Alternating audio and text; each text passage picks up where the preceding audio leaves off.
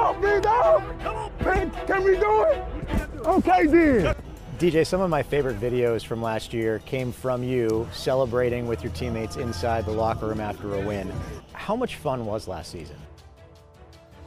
It was a great year for us. I mean, we had a lot of people doubted us. You know, even me signing here, I don't know about that guy. You know, I know. The thing about it is that you use that kind of energy, and you kind of like tell yourself like, we're going to be a great team. It's about us buying in and being together and actually like.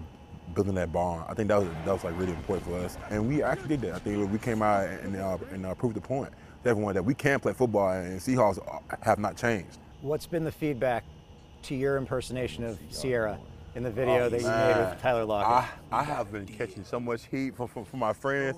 Like, dude, you play as a girl, man. What's going on here? You know, but I mean.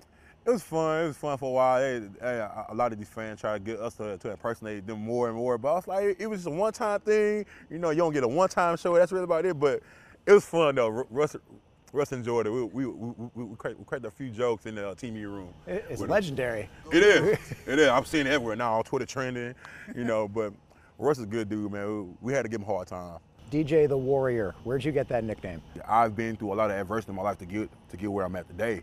And if I wasn't a warrior and if I would have gave up, I would not have been the guy I am today. You know, going through adversity, going through poverty, you know, trying to overcome these obstacles, not having a lot, and not having clothes, not having shoes sometimes.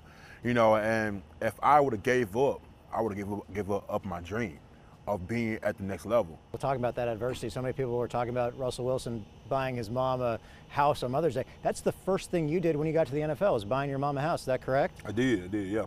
Yeah, finally had my own bed, my own room. Have my mom, she can wake up in the morning, go to the kitchen and get food, get breakfast. Having a car to drive up of our own, you know, and that was kind of the thing for us, is just being able to provide. How often do you think about what you went through with Hurricane Katrina and being displaced and finding your way through that adversity? You know, the thing is, like, a lot of kids don't come through that. A lot of kids don't make it. Either they go the wrong route to go do drugs, or either they give up on life. But the thing was, like, my mom always said, I always had a calling on my life to do bigger and better things, not knowing what that could have been.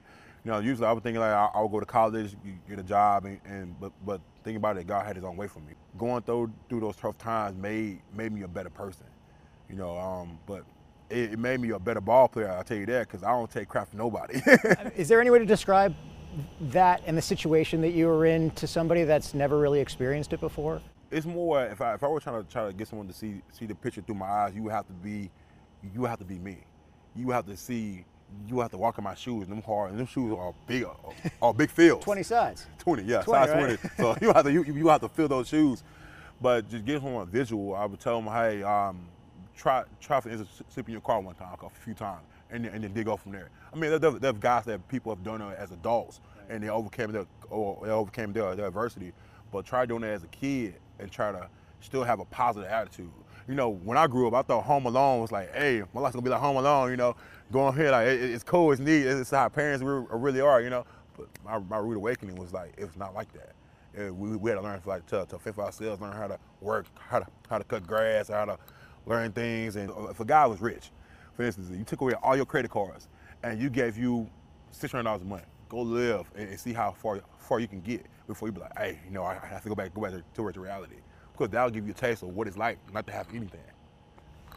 You're 350 pounds. It also feels like you have the weight of the world on your shoulders. Is that why you're able to pancake defensive linemen so easily? I think it's more of just having fun. If you can have fun, man, with the game, man, it's like why you play it. You know, I love to get dumping a guy and knowing that I just did it to him. He looking at me like, man, God, he said, man, they got me last time, guy. Hey, stay away from him. You know, I enjoy that, because all that does is just build off the line. Like, if he did it, we all want to do it. If one guy does it, hey, I got the next one, it's on me. You know, that's what you want. You want guys to have that same intensity. Like I always say, match my intensity. Because when you're playing ball, you can see the passion like on the field, making a big first down when it's like 31 or 40 inches. Coach like, hey, go for it. We got it. You know, those things matter to us.